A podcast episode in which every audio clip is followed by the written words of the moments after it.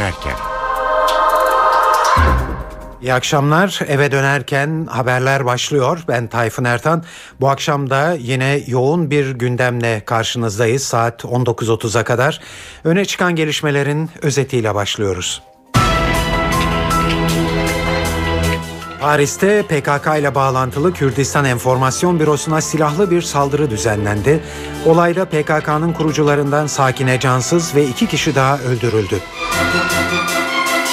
Cumhurbaşkanı Abdullah Gül İmralı görüşmeleri için terörü sona erdirmek amacıyla tüm yöntemler kullanılır, kullanılır diyerek sürece destek oldu. Yargıtay Cumhuriyet Başsavcılığı Hrant Dink davasına bakan mahkemenin sanıkların örgüt bağlantısı olmadığı kararını geri çevirdi. Bedelli askerlik uygulamasında ikinci taksiti yatıramayanlara bir ay ek süre tanındı. 2B diye adlandırılan arazilerin satışında başvurusu süresi Şubat sonuna kadar uzatıldı. Ve Oscar adayları belli oldu. Steven Spielberg imzalı Lincoln 12 dalda, Ang Lee imzalı Life of Pi 11 dalda aday gösterildi.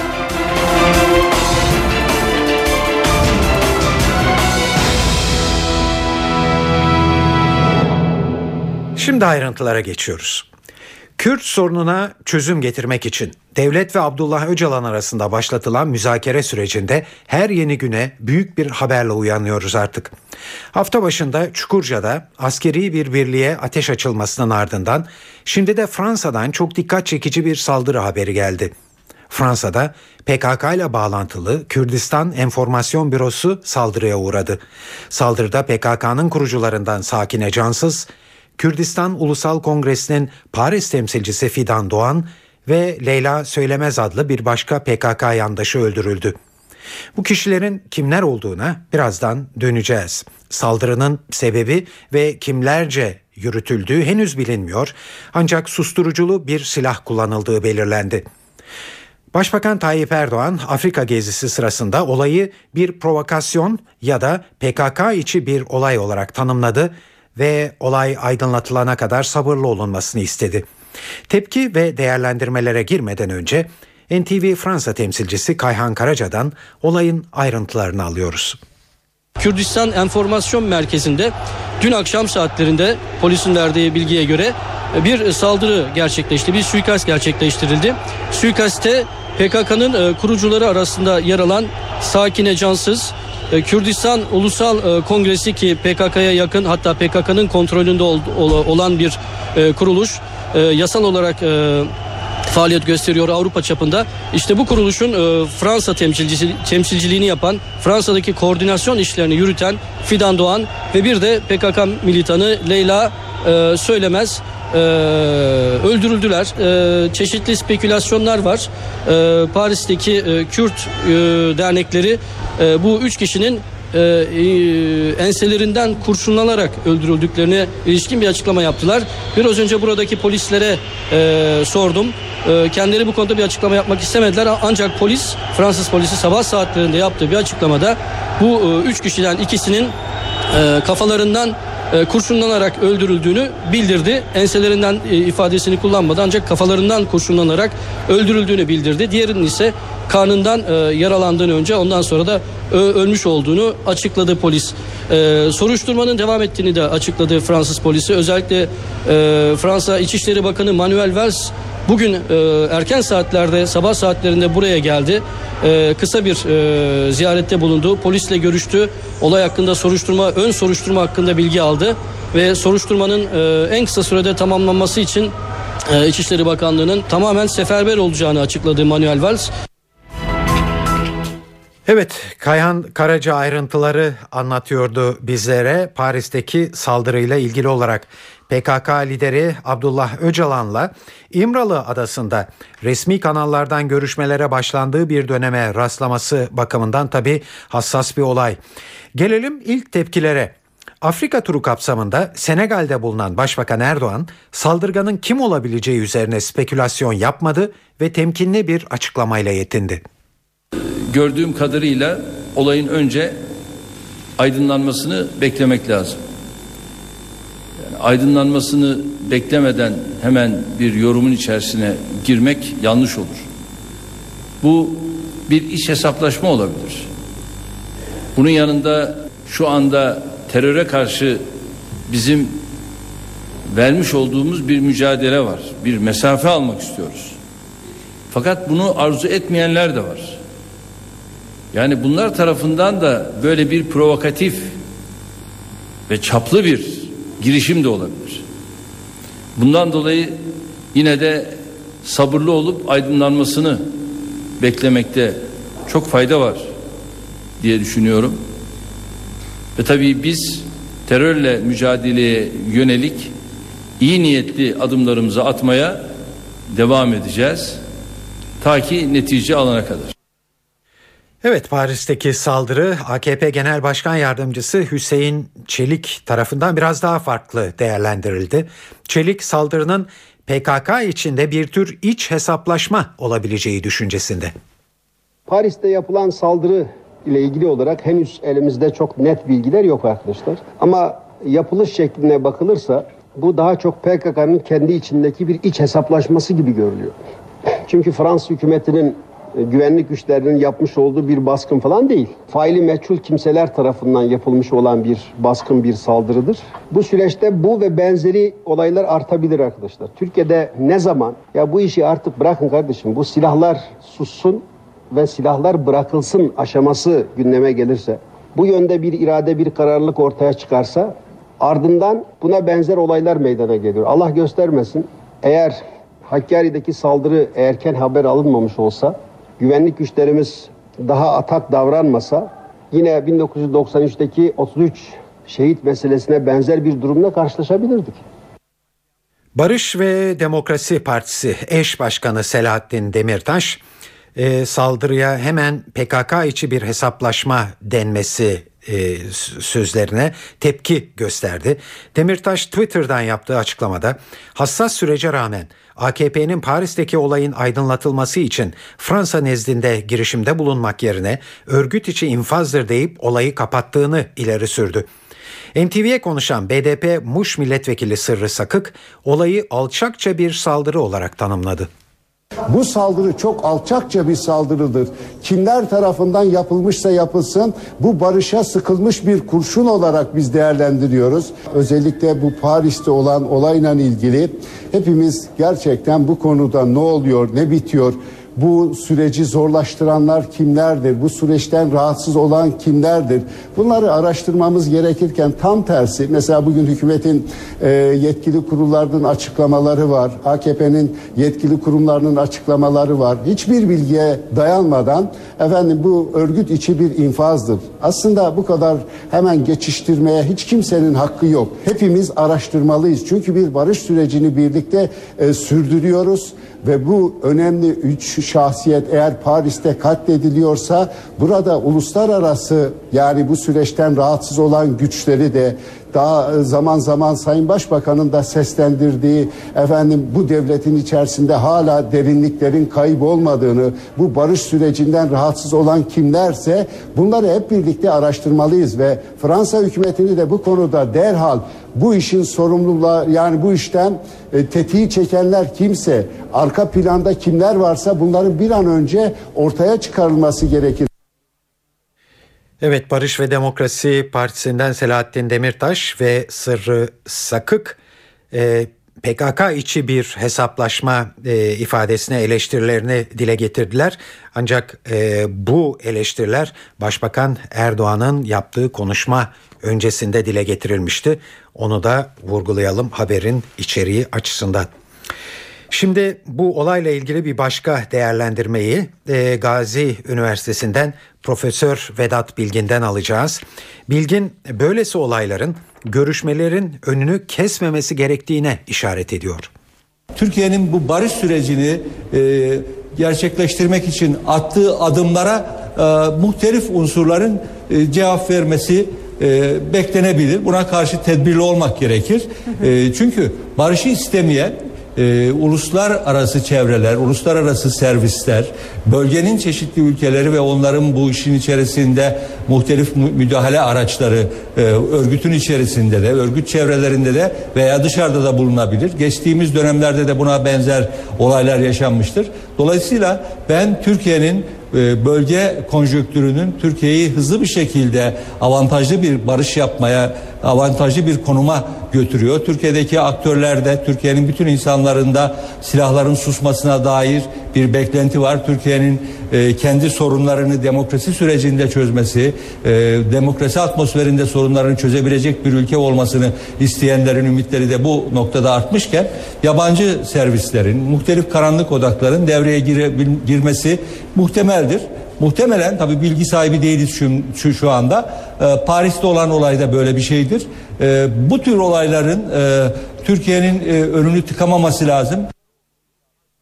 Peki saldırının yapıldığı Kürdistan Enformasyon Bürosu nasıl bir yer? Ve burada ne gibi faaliyetler yürütülüyor? Şimdi de bu soruların yanıtlarına bakacağız.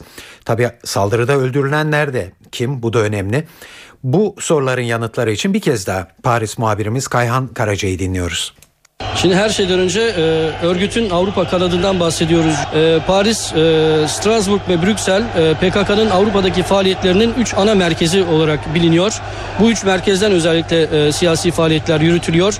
Brüksel ve Strasbourg Avrupa kurumlarını barındırdığı için Paris'te e, 1981 yılında 12 Eylül darbesinden sonra e, Fransa'daki sosyalist yönetimin e, 12 Eylül yönetim e, rejiminden kaçan çok sayıda e, ilticacıya, Kürt kökenli ilticacıya kucak açtığı için burada çok sayıda Kürt e, kökenlinin bulunmasından ötürü önemli bir merkez haline gelmiş durumda. 1980'li yıllardan bu yana Avrupa'daki en önemli Kürt e, enstitüsü de burada Paris'te bulunuyor. Bunun da altını çizeyim.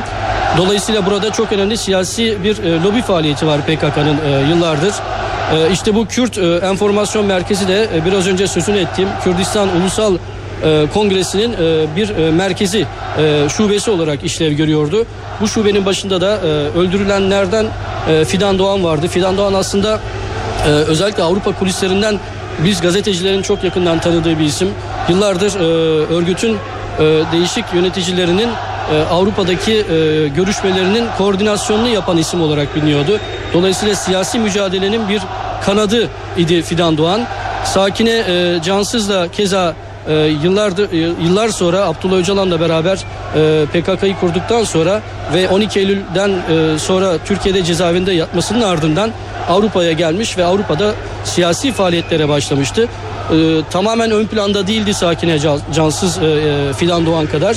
Ancak tabii bir ismi vardı PKK içinde, örgüt içinde tanınan isimlerdendi. Kayhan Karaca bu haberi olayın e, geçtiği sokağın hemen köşesinden e, geçmekteydi bize E, ve arkada duyduğunuz sesler de sokakta bin kişilik bir grubun yaptığı gösterinin sesleriydi. Fransa'daki olay İmralı'da başlatılan görüşme sürecine denk geldiği için tabi derin kaygı yarattı kamuoyunda. Bugün görüşmelerle ilgili olarak Cumhurbaşkanlığından ilk kez bir değerlendirme geldi. Cumhurbaşkanı Abdullah Gül terörü sona erdirmek için tüm yöntemler kullanılır diyerek sürece destek oldu. önümüzde ayak bağı olan, geleceğimizi tehdit eden böyle bir konu gündemden çıkartmak için de bütün yöntemler tabii ki denenir. Ee, şimdi şahit olduğunuz yeni bir çalışma var. Bu süre içerisinde rol alanlar yapmaları gerek ne yapmaları gerekiyorsa onu biliyorlar. Bu kadar söyleyeyim. Eğer dürüst davranır ve yapmaları gerekeni yaparlarsa o zaman bu acılar sona erer. Ama e, devlet olarak bizim bütün amacımız Türkiye'nin önündeki bu büyük konuyu yok etmektir. E, Türkiye'nin birliğine, bütünlüğüne, geleceğimizdeki beraberliğimize, bütün halkımızın hiç zarar vermeyecek şekilde şüphesiz ki e, politikalar takip edilebilir ama her şeyden önce yapması ne yapması yapılması gerekiyorsa eli silahlı insanların ve onlara talimat verenlerin yapması gerekeni yapmaları gerekir. Onu göreceğiz. Eğer bunlar gerçekleşirse ümit ederim inşallah huzur gelir. Herkes de bu beladan kurtulmuş olur. Evet, İmralı adasına giderek müzakere sürecinde önemli bir rol üstlenen Mardin Bağımsız Milletvekili Ahmet Türk, CNN Türk'te dün akşam katıldığı tarafsız bölge programında Abdullah Öcalan'la yaptığı görüşme hakkında yeni ayrıntılar verdi. Türk Öcalan'ın anayasal vatandaşlık temelinde yeni bir anayasa talep ettiğini söyledi. Türkiye halkının özgürleştirecek, Türkiye'nin halkının da kabul edeceği bazı talepler, anayasal talepler. doğrusu. Mesela nedir o? Mesela işte diyor ki bu ülkenin bütün farklılıkları veya bütün kültürleri bu ülkenin zenginliğidir. Bu kültürlerin korunması, geliştirilmesi örgütlenmesi. İkincisi anayasal vatandaşlık temelindeki bir anayasa değişikliği ki bu zaten kaçınılmaz bir şey. Zaten bunu herkes aynı Ama şekilde anladığım tabii. kadarıyla Kürtlerin adının anayasada yazılmasını bir koşul olarak öne sürmüyor. Başka bir Hayır, ifade. yani- Size onu bir güzel anlattınız o yani ifadeyi. şunu şu şekilde yani vatandaşlık kavramını esas çıkarmak lazım. Yani şimdi zaten anayasanın en fazla 20 madde olması gerekir. Aslında bir kurucu meclis tarafından bunun yürütülmesi gerekirdi. Ancak bu olmadı. Ama sonuç olarak anayasayı bilmem falan falan falan uzun uzun yazmaya gerek yok. Türkiye Cumhuriyeti vatandaşlığı temelinde bir e, tarif yapmak gerekir. Yani anayasal vatandaşlık. bütün kültürlerin korunması. Yani ne tür bir anayasa etrafında toplanmak lazım? Bütün kültürlerin korunması. Kısa bir anayasa. Vatandaşlık. Başka?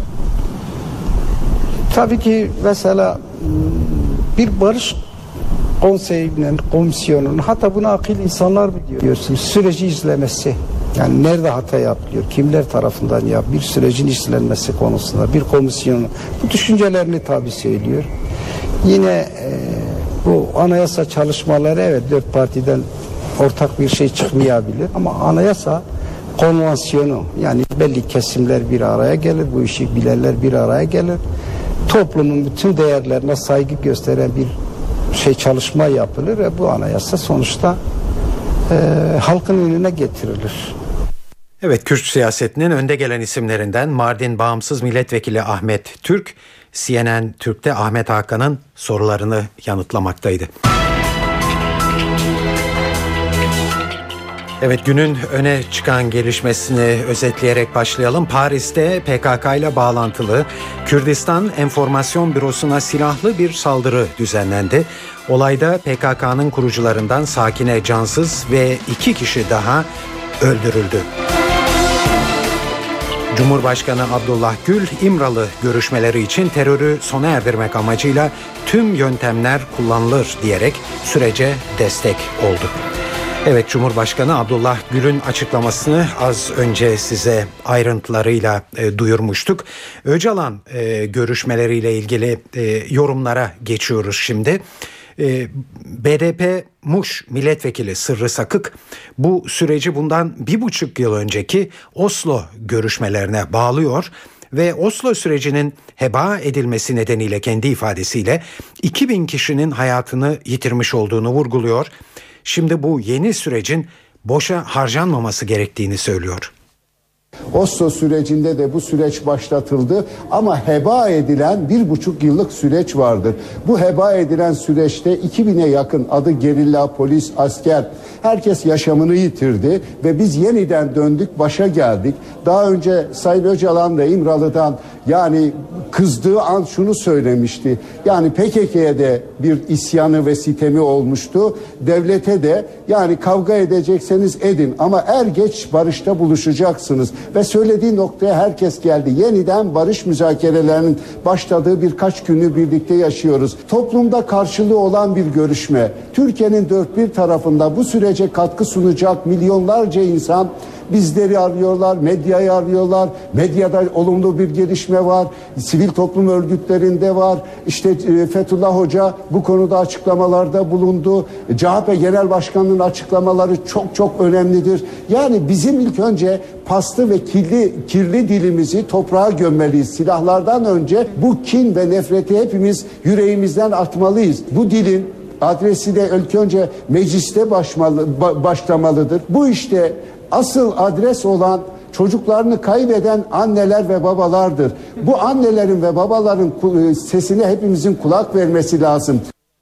Ve son olarak SETA Vakfı Hukuk ve İnsan Hakları Direktörü Yılmaz Ensarioğlu'nun görüşlerini de duyuralım sizlere. Ensarioğlu bu seferki görüşme sürecini daha öncekinden ayıran temel farkın Abdullah Öcalan'la yürütülüyor olması olduğunu söylüyor ve Öcalan faktörünün başarılı sonuç alınmasındaki etkisini şöyle değerlendiriyor.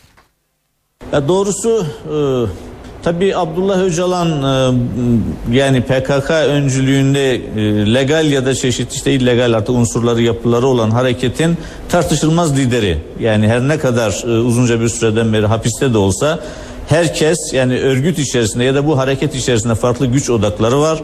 Farklı güçlü liderler, kadrolar var. Ama şunu da biliyoruz ki hepsi hala Öcalan üzerinden meşruiyet devşiriyor. Dolayısıyla Öcalan'ın tek başına bu sorunu çözebileceğini düşünmek de yanlış olur. Ama kimsenin e, Öcalan'sız bir çözüm arayışı içerisine girmesi de e, mantıklı değil. Yani e, Öcalan burada son derece önemli bir figür. E, çünkü Öcalan'a rağmen diğer e, kadroların e, tutum geliştirmesi oldukça zor gözüküyor. Aksi halde e, yani kitle tabanı, halk tabanı ile karşı karşıya gelmek durumunda kalırlar. Ee, ama her şeye rağmen yani bu müzakere süreçlerinde asıl olan e, yani tarafların farklı unsurları elinde belirli bir güç olan ya da mutlaka dikkate alınması gereken sürece katılması gereken unsurları aktörleri göz önünde bulundurarak olabildiğince e, müzakereleri belki bir aktörle başlatıp sonra kısa sürede diğer unsurları da masaya oturtmak ya da sürece katmak yolunu denerler. Ben Türkiye'nin de bunu yapması gerektiğini düşünüyorum.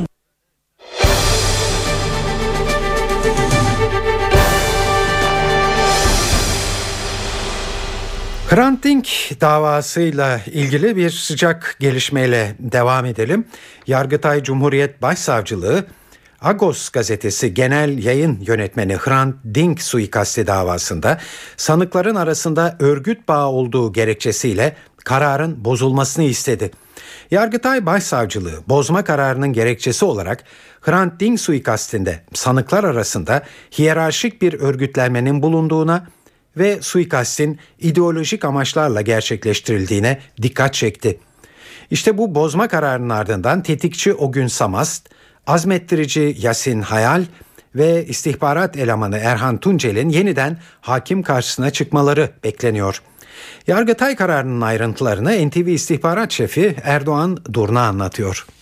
İstanbul Cumhuriyet Başsavcılığı İstanbul 14. Ağır Ceza Mahkemesi'nde verilen e, örgüt suçundan verilen beraat kararını temiz etmişti. Hatırla, hatırlanacağı gibi İstanbul 14. Ağır Ceza Mahkemesi'nde Hrant ile ilgili dava görülmüş.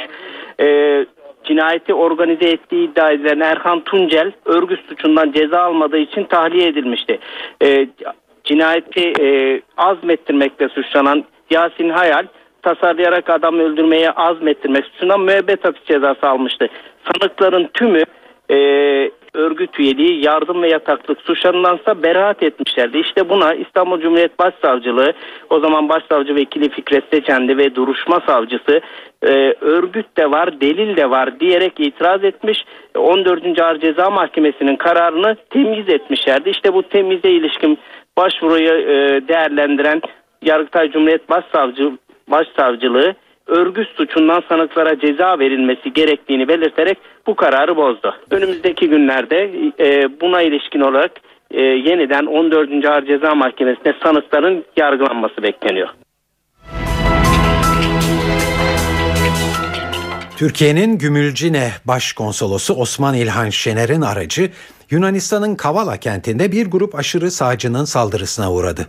Saldırıyı Yunanistan'daki ekonomik kriz döneminde yükselişe geçen aşırı milliyetçi Altın Şafak Partisi yandaşları gerçekleştirdi. Olay Gümülcine Başkonsolosu Osman İlhan Şener'in Kavala Belediye Başkanı Konstantin Smitsis'i ziyaret etmeye gittiği sırada meydana geldi. Şener daha sonra polis eşliğinde Kavala'dan ayrıldı. Olayı bir de Başkonsolos Osman İlhan Şener'den dinleyelim. Ben iki gün önce Kavala Belediye Başkanı'ndan randevu talep etmiştim. Dün akşam belediye basın bürosu bu ziyareti duyurmuş doğal olarak. Bu grupta sanırım e, oradan öğrenmiş ziyaretimizi. Saat 13'teydi ziyaretimiz. Saat 1'de Kavala'ya girdiğimizde bir Yunan polis ekibi bizi tutturdu. Kavalı Bele- Belediyesi'nin ön ve arka giriş kapılarının e, aşırı gruplar tarafından söyledi. Ben de kendilerine randevuma sadık kalacağımı, güvenlik önlemlerini almaları gerektiğini söyledim. Bana o zaman bir 20 dakika şehirde biz takviye ekip çağıracağız dediler. Biz 20 dakika tur attık şehirde. Sonra Yunan gidebilirsiniz dedi. Gittik belediyeye. Tabii sloganlar eşliğinde girdik belediye binasına. E, Çıkarken e, sloganlara devam ettiler. Tabii burada beni asıl üzen e, Ulu Önderimiz Mustafa Kemal Atatürk hakkında burada e, söyleyemeyeceğim hakaret içeren sloganlar attılar. Daha sonra biz araca bindikten sonra polis e, kordonunu yaran e, 4-5 e, kişi önce aracımızın e, bagaj ve tekerleklerine tekme yumruk attılar. E, yine 4-5 kişi de e, aracımızın ön camını biraz kirlettiler. Gerçekten Yunan dışlarındaki dostlarımız da Yunan polis ekipleri de gerekli önlemler almasını sağladılar. E, Türk-Yunan dostluğunu hazmedemeyen e, bir grup. Bunların Yunan halkını temsil ettiğine inanmıyorum ben. Bedelli askerlik uygulamasında ikinci taksiti yatıramayanlara yeni bir şans tanındı. Bedelli uygulamasını hak eden ancak ücretini zamanında yatıramayanlar Türk Silahlı Kuvvetleri disiplin kanun tasarısına eklenen bir maddeyle bir aylık ek süre kazandı. Bedelli askerlik uygulamasında 2000'in üzerinde aday 15 bin liralık ilk taksiti ödediği halde ikinci taksiti ödemediği için bedelli hakkından mahrum kalmıştı. Meclis Savunma Komisyonu'nda kabul edilen düzenleme ile ikinci taksiti zamanında yatıramayanlar yeniden başvuru yapabilecek. Düzenlemeden daha önce bedellik askerlik uygulamasına hiç başvurmayan adaylar da faydalanabilecekler. Bir aylık ek süre yasanın yürürlüğe girmesinden sonra geçerli olacak.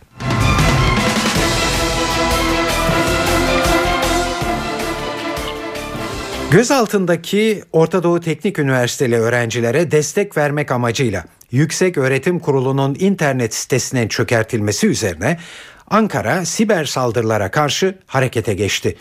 Bilgi Teknolojileri ve İletişim Kurumu'yla TÜBİTAK tarafından bir tatbikat düzenlendi ve 45 kuruma gerçek siber saldırılar düzenlendi ve devlet kurumlarının bilişim güvenliği test edildi. NTV muhabiri Gökhan Gerçek, Bilgi Teknolojileri ve İletişim Kurumu Başkanı Tayfun Acarer'e sonucun ne olduğunu sordu. Şimdi bu kurumların e, 45 tanesi etkin katılıyor, 16 tanesi gözlemci. Tabii gözlemcilerin karnesi yok, onlar sadece gözlemliyor. Diğer kurumların karneleri yarın verilecek öğleden sonra törenden. Ama tabii bu sadece kendilerine iletilecek. E, çünkü çok değişik saldırı türleri yapıldı burada. Web portallarına yapıldı, DDoS saldırıları yapıldı. Konuşmalarda da belirttiğimiz gibi 18 farklı senaryo üzerinden e, vuruşlar yapıldı. E, yani örneğin web portalda zafiyeti olan DDoS'ta mesela kuvvetli olabilir. Herkese açık olduğu e, hususlar e, karne olarak verilecek ve ona göre de kendileri önlemler alacaklar. Efendim Sayın Nihat Ergün bir eleştirisi oldu. Ee, çok az kurum katıldı. Bütün kurumları bu tatbikatlara katılmaya bekliyoruz Doğru. dedi. Bir şey dikkat çekti. Doğru. Burada masalar var, Genelkurmay Başkanlığı var, Emniyet Genel Müdürlüğü var, MİT var, Başbakanlık var. Ama son, var. son saldırıya uğrayan YÖK Başkanlığı'nı göremedik mesela. Vallahi tabii aslında onlara sormak lazım niye katılmıyor katılmadılar. Ee, biz aslında sadece kamu kurumları da değil, bütün özel kuruluşları da burada görmek isteriz. Ee, burada tabii e, altını çizerek söylemek gerekirse bilişim sektörünün e, büyük oyuncularının neredeyse tamamı buna katıldı. Türk Telekom katıldı, Türksel, Avea, TTNet, Türksat bunlar katıldılar bu tatbikata. Ee, arkadaşlar şu anda e, tatbikatın o 16 günlük süreci bitti. E, tabiri caizse karne hazırlanıyor. E, burada 4 masada 5 beşer kişilik toplam 20 kişilik grupta e, bu konudaki becerileri geliştirmek nerelerden ne tür saldırılar yapılabiliyor onlara karşı ne tür önlemler alınır o konuda e, çalışmalar yapıyorlar. E, umuyorum Türkiye için bu e, bundan sonra daha büyük bir farkındalık meydana getirir diye düşünüyorum. Evet şu ana kadar size Türkiye'deki gelişmeleri sunduk. Şimdi dünyada en çok konuşulan haberlerle devam ediyoruz. Venezuela ilk durağımız Venezuela Anayasa Mahkemesi Küba'da kanser tedavisi gören Hugo Chavez'in yemin töreniyle ilgili kararını verdi. Mahkeme bugün yapılması gereken yemin töreninin ertelenebileceğine hükmetti. Mahkeme oy birliğiyle aldığı kararda Hugo Chavez'in anayasal olarak bugün yemin etmek zorunda olmadığını, yemin töreninin başka bir tarihe ertelenebileceğine hükmetti. Anayasa Mahkemesi Başkanı Chavez'in kesin yokluğundan söz etmenin absürt olduğunu söyledi. Venezuela Anayasasına göre başkan seçilen kişinin Ocak'ta yemin etmesi başkanın kesin yokluğu durumunda 30 gün içerisinde yeniden seçime gidilmesi gerekiyor. Muhalefet anayasanın bu maddelerine dayanarak başkanlık görevine vekaleten bir ismin atanmasını ve seçimlere gidilmesini istiyor. Ekim'deki seçimlerde dördüncü kez devlet başkanı seçilmiş olan Chavez, kanser yüzünden geçtiğimiz ay dördüncü kez ameliyat olmuştu. Bu ameliyatın ardından Chavez'in solunum yetersizliğiyle mücadele ettiği belirtilmekte. Ekonomik krize giren Güney Kıbrıs Avrupa Birliği'ne yaptığı kurtarma paketi başvurusuna olumlu yanıt alamıyor. Güney Kıbrıs'a Almanya Başbakanı Merkel'den bir yanıt geldi. Merkel Rum yönetimine özel koşullar sunulamayacağını söyledi. Güney Kıbrıs'a özel koşullar tanınamaz. Çünkü Avrupa'da herkesin uyduğu kurallarımız var ve müzakereleri sona erdirmekten de uzağız. Alman medyasına göre Avrupa Birliği paketi onaylamak için Şubat ayındaki başkanlık seçimlerinde aday olmayacağını açıklayan Rum lider Dimitris Christofyas'ın ardından gelecek ismi bekliyor. Zira Avrupa Birliği kamu şirketleri özelleştirilmeden reform olmayacağını belirtirken Christofyas buna yanaşmıyor. Rum kesimine yapılacak yardımın 21 Ocak'taki Euro bölgesi Maliye Bakanları toplantısında tartışılacağı ancak büyük ihtimalle somut bir karar çıkmayacağı belirtilmekte. Evet yeri gelmişken para ve sermaye piyasalarında bugün neler yaşandı size onları da yansıtalım. Hem iç hem dış piyasalarda. CNBC'den her akşam olduğu gibi yine Benel Hızarcı'yı dinliyoruz. İstanbul Menkul Kıymetler Borsası 81 binin üzerini bir kez daha denediği günde başarılı olamadı. Bugün yeni bir rekor kırıldı. 81.500 seviyesinin üzerini gördü endeks. Sabah tüm piyasalar olumlu açıldı. Güne başlarken hem Çin'den gelen dış ticaret verileri piyasaları destekleyici yöndeydi. Hem Çin'in hem de dünya ekonomisinin lehine olan e, bu veriyle birlikte e, bütün piyasalar güne artıyla başladı. Amerika'da da olumlu gelen e, bilançolar piyasalar tarafını, borsalar tarafını desteklemeye devam ediyor. E, gün içerisinde dışarıda en önemli gelişme olarak Avrupa Merkez Bankası'nın toplantısı takip edildi. Beklendiği gibi Avrupa Merkez Bankası faiz oranını değiştirmedi. %0,75'te bıraktı. Endeksin 81 binin üzerine denediğini söylemiştik. Ee, başarılı olamadı kapanış itibariyle 80.837 puandan günü tamamladı. %0,38'lik bir değer kaybı oluştu günün sonunda. Günün içeride en önemli gelişmesi ise Fitch'ten gelen açıklamalardı. Fitch Türkiye'nin 2013'te %3,8 büyümesini bekliyor. Piyasa beklentisi %4-5 arasında.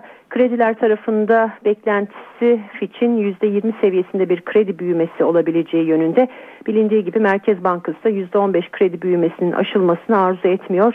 Fitch %15-20 bandının aşılmasının e, Türk bankaları hakkındaki olumlu görüşlerini değiştirebileceğini söyledi. Aslında açıklamalarda çok yeni bir unsur olmamakla birlikte içeride önemli bir veri ve gündem olmadığı için e, günün en önemli e, açıklaması bu oldu. E, faize baktığımızda %5,88'e kadar bir gerileme izlemiştik. Hazine ihalelerindeki rekor talep sonrasında faizde gerileme vardı. Günün sonuna doğru burada da bir miktar e, yine kar satışıyla %6'ya doğru bir hareket izledik. Gösterge bileşik faiz günü %5,97'den tamamladı. Dolar Türk Lirası'nın gün sonundaki değeri de 1.77.20 oldu. İngiliz bilim adamlarının araştırmasına göre dünyada açlık sorununa çare olabilecek miktarda gıda çöpe gidiyor. Buna göre her yıl üretilen toplam 4 milyar ton mahsulün yarısı israf edilmekte. Uzmanlar her geçen gün artan nüfusla başa çıkabilmek için herkesi daha duyarlı ve tasarruflu olmaya davet ediyor. Türkiye İsrafı Önleme Vakfı Başkanı Aziz Akyurt israf araştırmasını şöyle yorumladı. Ee, esas çarpıcı olan husus şu. E, dünyada açlık sınırında bulunan insanların sayısı artarken, azalmazken israf ettiğimiz kaynakların miktarı ise giderek artıyor. Esas tehlike burada. Yani burada bizim dikkat etmemiz gereken en önemli unsur sorumlu birer insan olarak vatandaş demiyorum çünkü artık e, sınırları aşan bir durum bu. Dolayısıyla gereksiz, amaçsız, yararsız yere iş, işlem ve üretimden e, bizim mutlaka kurtulmamız gerekir. Bakın e, dünyanın e, baskı altında tutulduğu veya tutulmasına sebep olan e, iklim değişikliği, e, karbon emisyon hacmi, bunlar, bütün bu gereksiz, amaçsız, yararsız yere yapılan üretimden kaynaklanıyor. Efendim sadece e, sebze veya meyvenin e, boyutları e, uygun olmadığı için hasat yapılmayan ve tarlada imha edilen sebze ve meyveden ki e, bu inanılmaz bir husus. Halbuki diğer tarafta yaklaşık bir buçuk milyar insan açlıktan e, muzdarip. Bunların belki e, milyonları e, açlıktan ölüyor. 85. Oscar ödülleri için adaylar belli oldu. Steven Spielberg imzalı Lincoln 12 dalda, Ang Lee imzalı Life of Pi 11 dalda aday gösterildi. En iyi film adayları arasında Mihail Haneke'nin yönettiği Avusturya yapımı Amor'un da yer alması dikkat çekti. En iyi erkek oyuncu adayları arasında beklendiği gibi Lincoln'le Daniel Day-Lewis ve The Master'le Joaquin Phoenix de yer aldı. En iyi kadın oyuncu dalında ise Silver Linings Playbook ile Jennifer Lawrence favoriler arasında. Bu dalda Beasts of the Southern Wild'ın çocuk oyuncusu Quenjani Wallace'ın de aday gösterildiğini ekleyebiliriz. Oscar ödül töreni 24 Şubat pazarı pazartesiye bağlayan gece NTV'de ve CNBC'de canlı yayınlanacak.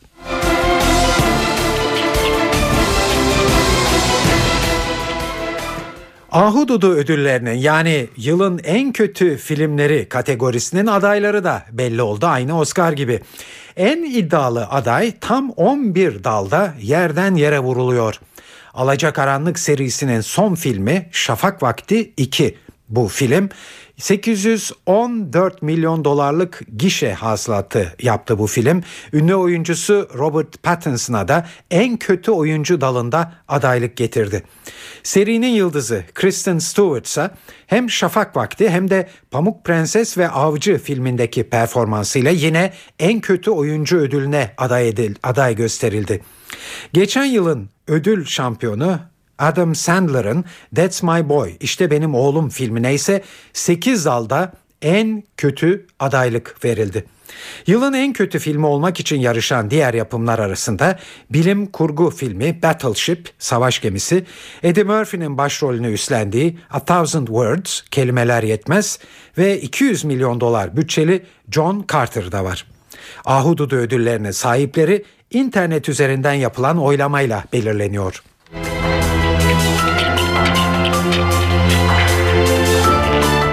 Saat 18.49 NTV Radyo'da eve dönerken haberler devam ediyor. Sırada e, birkaç futbol haberi var. Spor Toto Süper Lig'in 15. haftasında kötü hava koşulları nedeniyle yarıda kalan maç dün yayınlandı. Akisar Belediyespor Medikal Park Antalya Spor'u 1-0 yendi.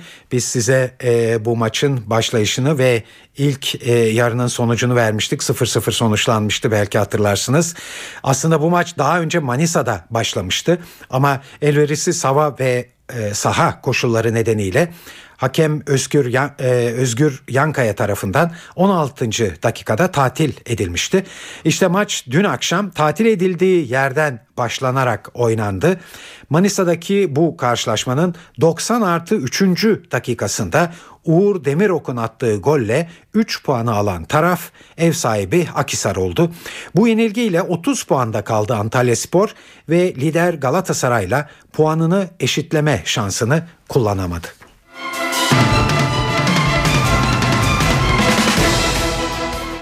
Inter Başkanı Massimo Moratti, Schneider'in transferi için Galatasaray'la anlaştıklarını açıkladı. Inter Başkanı Moratti, Galatasaray'dan kendilerine gelen teklifi yeterli bulduklarını ve bu teklifi kabul ettiklerini belirtti. Moratti, transfer için her şey Schneider'e bağlı, kararı kendisi verecek dedi. Hollandalı Yıldız'ın öncelikle takımda kalmasını istediklerini ifade etti Moratti. Bunun için Schneider'in Inter'in şartlarını kabul etmesi gerektiğine de işaret etti.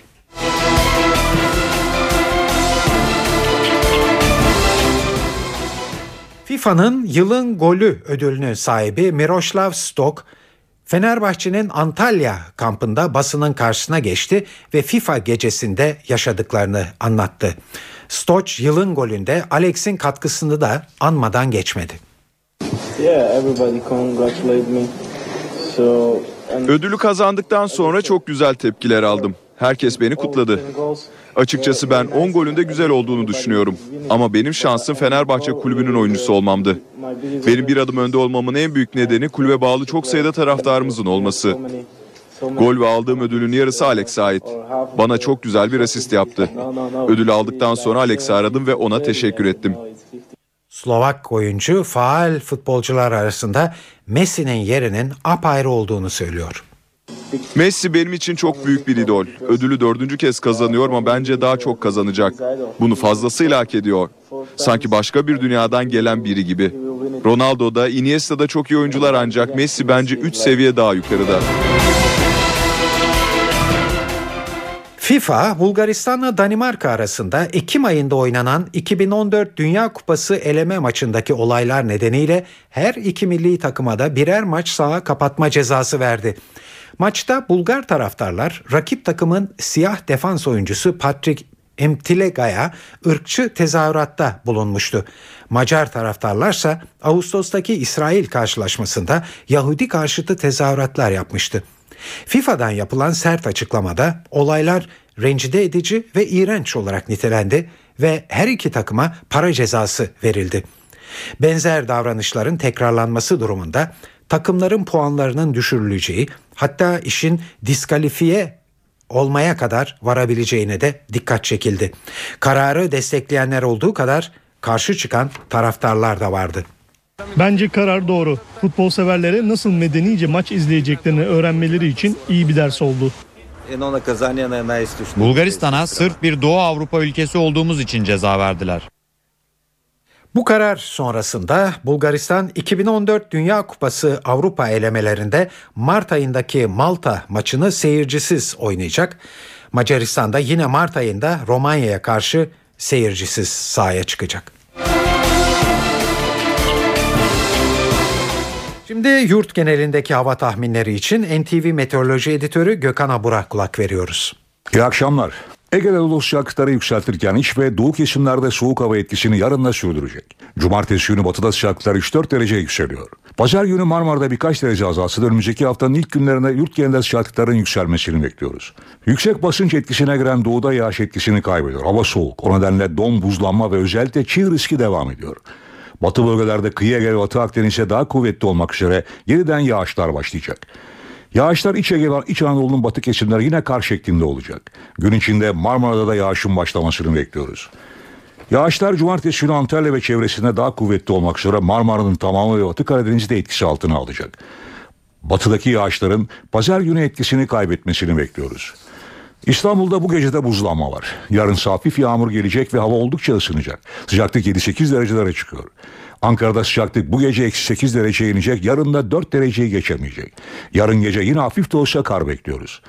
İzmir'de aşırı soğuklar etkisini giderek kaybedecek. Yarın kuvvetli sağanak yağmur var ve sıcaklık 11 dereceye kadar yükselecek. Cumartesi günü ise yine hava yağışlı olacak. Hepinize iyi akşamlar diliyorum. Hoşçakalın.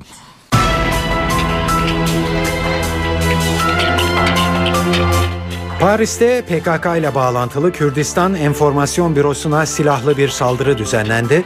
Olayda PKK'nın kurucularından Sakine Cansız ve iki kişi daha öldürüldü. Cumhurbaşkanı Abdullah Gül, İmralı görüşmeleri için terörü sona erdirmek amacıyla tüm yöntemler kullanılır diyerek sürece destek oldu.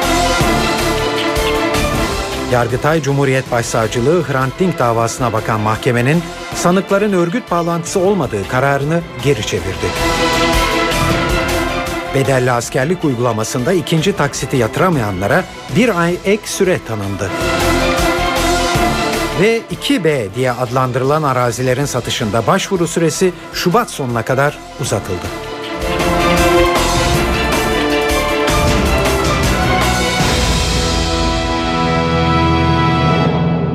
Ayrıntılar.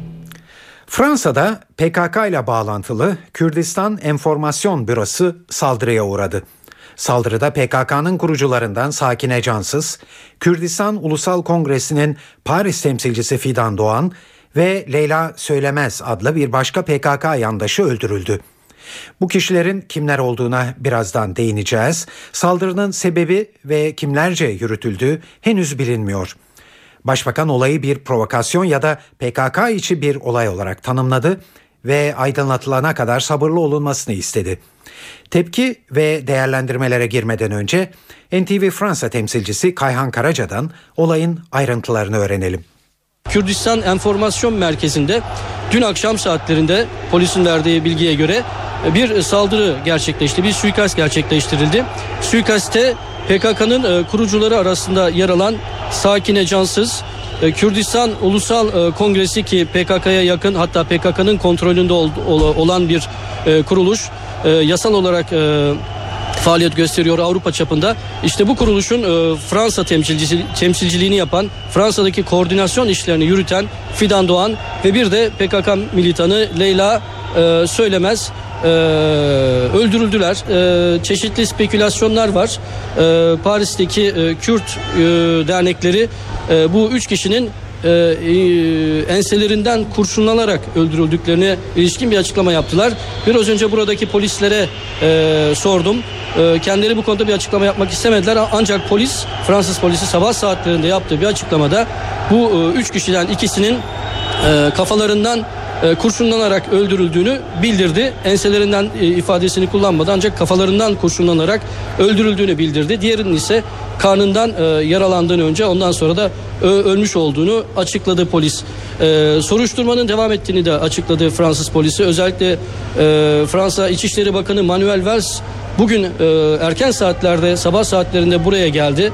E, kısa bir e, ziyarette bulundu. Polisle görüştü. Olay hakkında soruşturma, ön soruşturma hakkında bilgi aldı. Ve soruşturmanın e, en kısa sürede tamamlanması için e, İçişleri Bakanlığı'nın tamamen seferber olacağını açıkladı Manuel Valls. Evet Paris'teki saldırı PKK lideri Abdullah Öcalan'la İmralı adasında resmi kanallardan görüşmelere başlandığı bir döneme rastlaması bakımından dikkat çekici tabi. Gelelim ilk tepkiye. Afrika turu kapsamında Senegal'de bulunan Başbakan Erdoğan saldırganın kim olabileceği üzerine hiçbir spekülasyon yapmadı ve temkinli bir açıklamayla yetindi. Gördüğüm kadarıyla olayın önce aydınlanmasını beklemek lazım. Yani aydınlanmasını beklemeden hemen bir yorumun içerisine girmek yanlış olur. Bu bir iş hesaplaşma olabilir. Bunun yanında şu anda teröre karşı bizim vermiş olduğumuz bir mücadele var. Bir mesafe almak istiyoruz. Fakat bunu arzu etmeyenler de var. Yani bunlar tarafından da böyle bir provokatif ve çaplı bir girişim de olabilir. Bundan dolayı yine de sabırlı olup aydınlanmasını beklemekte çok fayda var diye düşünüyorum. Ve tabii biz terörle mücadeleye yönelik iyi niyetli adımlarımızı atmaya devam edeceğiz. Ta ki netice alana kadar. Peki saldırının yapıldığı Kürdistan Enformasyon Bürosu nasıl bir yer? Burada ne yapılır ve acaba saldırıda öldürülenler kimdi? Bu soruların yanıtları için bir kez daha Paris muhabirimiz Kayhan Karaca'yı dinliyoruz. Şimdi her şeyden önce e, örgütün Avrupa kanadından bahsediyoruz. E, Paris, e, Strasbourg ve Brüksel e, PKK'nın Avrupa'daki faaliyetlerinin 3 ana merkezi olarak biliniyor.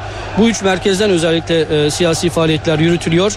Brüksel ve Strasbourg Avrupa kurumlarını barındırdığı için Paris'te e, 1981 yılında 12 Eylül darbesinden sonra e, Fransa'daki sosyalist yönetimin 12 Eylül yönetim rejiminden kaçan çok sayıda ilticacıya, Kürt kökenli ilticacıya kucak açtığı için burada çok sayıda Kürt kökenlinin bulunmasından ötürü önemli bir merkez haline gelmiş durumda. 1980'li yıllardan bu yana Avrupa'daki en önemli Kürt enstitüsü de burada Paris'te bulunuyor. Bunu da altını çizeyim.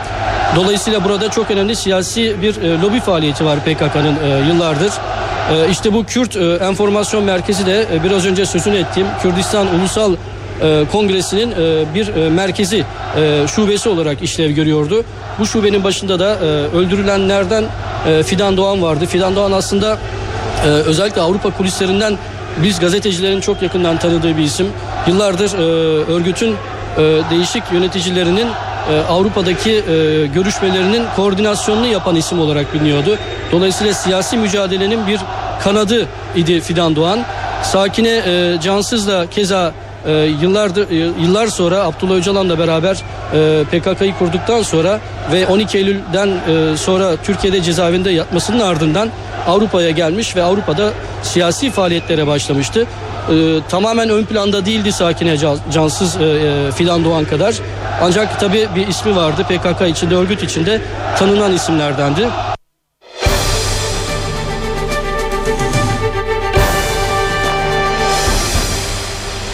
Fransa'daki olay İmralı'da başlatılan görüşme sürecine denk geldiği için tabii e, kaygıyla izlendi. Bugün görüşmelerle ilgili olarak Cumhurbaşkanı'ndan da ilk kez bir değerlendirme geldi. Cumhurbaşkanı Abdullah Gül terörü sona erdirmek için tüm yöntemler kullanılır diyerek görüşmeler sürecine destek oldu. Önümüzde ayak bağı olan, geleceğimizi tehdit eden böyle bir konu gündemden çıkartmak için de bütün yöntemler tabii ki denenir. Ee, şimdi şahit olduğunuz yeni bir çalışma var. Bu süre içerisinde rol alanlar yapmaları gerek ne yapmaları gerekiyorsa onu biliyorlar. Bu kadar söyleyeyim. Eğer dürüst davranır ve yapmaları gerekeni yaparlarsa o zaman bu acılar sona erer. Ama e, devlet olarak bizim bütün amacımız Türkiye'nin önündeki bu büyük konuyu yok etmektir. Ee, Türkiye'nin birliğine, bütünlüğüne, geleceğimizdeki beraberliğimize, bütün halkımızın hiç zarar vermeyecek şekilde şüphesiz ki e, politikalar takip edilebilir. Ama her şeyden önce yapması ne yapması yapılması gerekiyorsa eli silahlı insanların ve onlara talimat verenlerin yapması gerekeni yapmaları gerekir. Onu göreceğiz. Eğer bunlar gerçekleşirse ümit ederim inşallah huzur gelir. Herkes de bu beladan kurtulmuş olur. İmralı Adası'na giderek müzakere sürecinde önemli bir rol üstlenen Mardin Bağımsız Milletvekili Ahmet Türk, CNN Türk'te dün akşam katıldığı tarafsız bölge programında Abdullah Öcalan'la yaptığı görüşme hakkında yeni ayrıntılar verdi. Türk Öcalan'ın anayasal vatandaşlık temelinde yeni bir anayasa talep ettiğini söyledi ve Ahmet Hakan'ın sorularını yanıtladı. Türkiye halkının özgürleştirecek, Türkiye'nin halkının da kabul edeceği bazı talepler, anayasal talepler. Doğru. Mesela nedir Mesela o? işte diyor ki bu ülkenin bütün farklılıkları veya bütün kültürleri bu ülkenin zenginliğidir. Bu kültürlerin korunması, geliştirilmesi ve örgütlenmesi. İkincisi anayasal vatandaşlık temelindeki bir anayasa değişikliği ki bu zaten kaçınılmaz bir şey. Zaten bunu herkes aynı Ama şekilde anladığım tabii. kadarıyla Kürtlerin adının anayasada yazılmasını bir koşul olarak öne sürmüyor. Başka bir Hayır, ifade. yani- Siz onu bir güzel anlattınız o yani ifadeyi. şunu şu şekilde yani vatandaşlık kavramını esas çıkarmak lazım. Yani şimdi zaten anayasanın en fazla 20 madde olması gerekir. Aslında bir kurucu meclis tarafından bunun yürütülmesi gerekirdi. Ancak bu olmadı. Ama sonuç olarak anayasayı bilmem falan falan falan uzun uzun yazmaya gerek yok. Türkiye Cumhuriyeti vatandaşlığı temelinde bir e, tarif yapmak gerekir. Yani anayasal vatandaşlık. bütün kültürlerin korunması. Yani ne tür bir anayasa etrafında toplanmak lazım? Bütün kültürlerin korunması, kısa bir anayasa, vatandaşlık. Başka? Tabii ki mesela m, bir barış konseyinin, komisyonunun hatta buna akıl insanlar biliyorsunuz süreci izlemesi. Yani nerede hata yapılıyor, kimler tarafından yap, bir sürecin işlenmesi konusunda bir komisyonun bu düşüncelerini tabii söylüyor. Yine e, bu anayasa çalışmaları evet dört partiden ortak bir şey çıkmayabilir ama anayasa konvansiyonu yani belli kesimler bir araya gelir, bu işi bilenler bir araya gelir. Toplumun bütün değerlerine saygı gösteren bir şey çalışma yapılır ve bu anayasa sonuçta e, halkın önüne getirilir. NTV Radyo'da eve dönerken haberler devam ediyor. Hrant Dink davası ile ilgili bir e, haber var e, sırada. Yargıtay Cumhuriyet Başsavcılığı Hrant Dink davasına bakan mahkemenin sanıkların örgüt bağlantısı olmadığı şeklindeki kararını geri çevirdi. Yargıtay Başsavcılığı bozma kararının gerekçesi olarak Hrant Dink suikastinde sanıklar arasında hiyerarşik bir örgütlenmenin bulunduğuna ve suikastin ideolojik amaçlarla gerçekleştirildiğine de dikkat çekti. Bu bozma kararının ardından tetikçi Ogün Samast, azmettirici Yasin Hayal ve istihbarat elemanı Erhan Tuncel'in yeniden yargılanmaları bekleniyor. Evet bu kararın ayrıntılarını NTV istihbarat şefi Erdoğan Durna derledi. İstanbul Cumhuriyet Başsavcılığı İstanbul 14. Ağır Ceza Mahkemesi'nde verilen e, örgüt suçundan verilen beraat kararını temyiz etmişti. Hatırla, hatırlanacağı gibi İstanbul 14. Ağır Ceza Mahkemesi'nde Hrant Dink ile ilgili dava görülmüş. E, cinayeti organize ettiği iddia edilen Erhan Tuncel örgüt suçundan ceza almadığı için tahliye edilmişti. E, cinayeti e, azmettirmekle suçlanan Yasin Hayal tasarlayarak adam öldürmeye azmettirmek suçundan müebbet hapis cezası almıştı. Sanıkların tümü e, örgüt üyeliği, yardım ve yataklık suçlarındansa beraat etmişlerdi. İşte buna İstanbul Cumhuriyet Başsavcılığı, o zaman Başsavcı Vekili Fikret Seçendi ve duruşma savcısı e, örgüt de var, delil de var diyerek itiraz etmiş.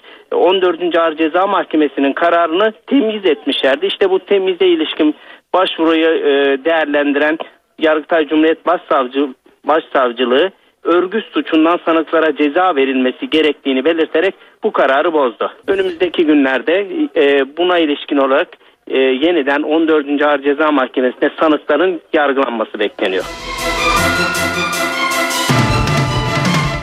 2B diye adlandırılan arazilerin satışında başvuru süresi bir kez daha uzatıldı. Orman vasfını kaybetmiş arazilerin satışı için son başvuru günü 28 Ocak'tı. Son kararla yasanın yürürlüğe girmesinden önce oluşturulan tapu kayıtlarına göre hak sahibi olanlar için başvuru süresi bir ay uzatıldı. Bu kapsamdakiler Şubat ayı sonuna kadar başvuruda bulunabilecekler. Yasanın yürürlüğe girmesinden sonra düzenlenen tapu kayıtlarına göre hak sahibi olanların başvuru süresi bir değil iki ay uzatıldı.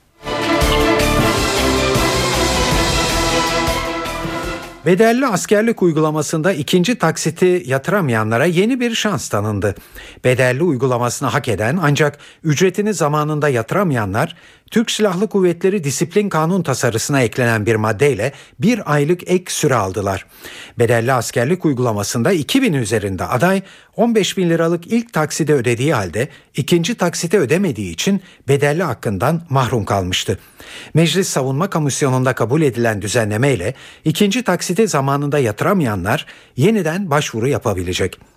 Düzenlemeden daha önce bedelli askerlik uygulamasına hiç başvurmayan adaylar da faydalanabilecekler. Bir aylık ek süre yasanın yürürlüğe girmesinden sonra başlayacak.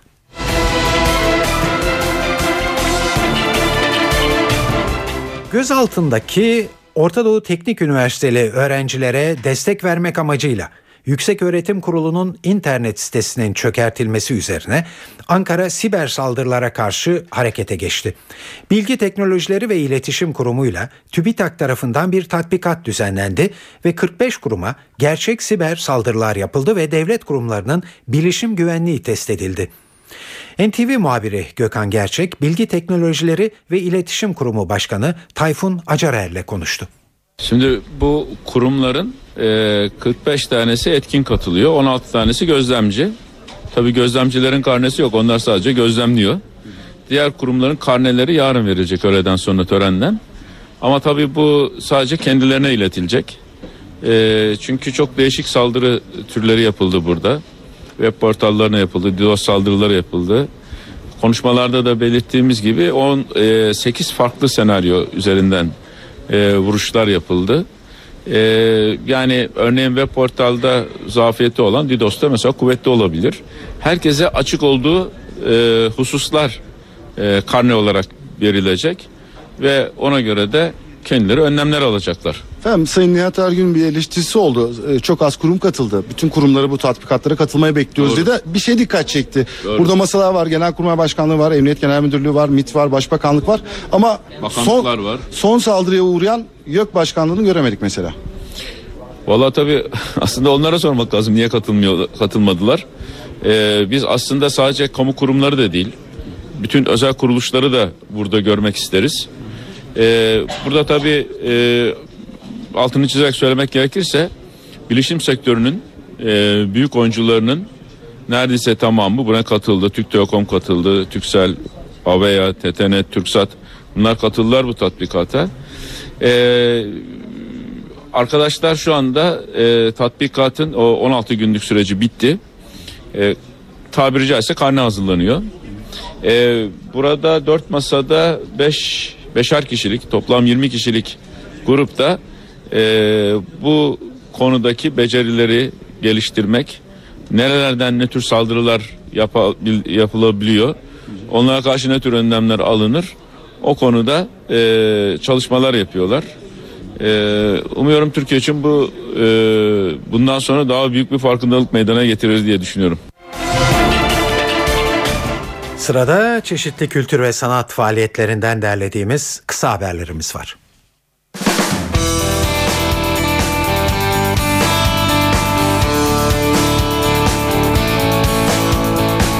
Borusan İstanbul Filarmoni Orkestrası bugün Lütfi Kırdar Anadolu Auditorium'da müzik severlerle buluşacak. Viyanalı bestecilerin yapıtlarından seçilmiş bir repertuar sunacak olan orkestraya, Avusturya'nın iki büyük opera yıldızı Alexandra Reinprecht ile Herbert Lippert eşlik edecek. Konser saat 20'de başlayacak. Genç piyanist Malik Hayçe bugün Akbank Sanat'a konuk oluyor. Halen Mimar Sinan Güzel Sanatlar Üniversitesi'nde eğitimine devam eden Hayçe, saat 20'den itibaren sahnede. Ceylan Ertem yeni albümü Ütopyalar Güzeldir ile bugün salonda. Konser saat 21.30'da. Edo Kimos Solakidis'in yazdığı, Kemal Başar'ın çevirip yönettiği Hiç adlı oyun bugün Beyoğlu'ndaki Çolpan İlhan Oda Tiyatrosu'nda seyirci karşısına çıkıyor.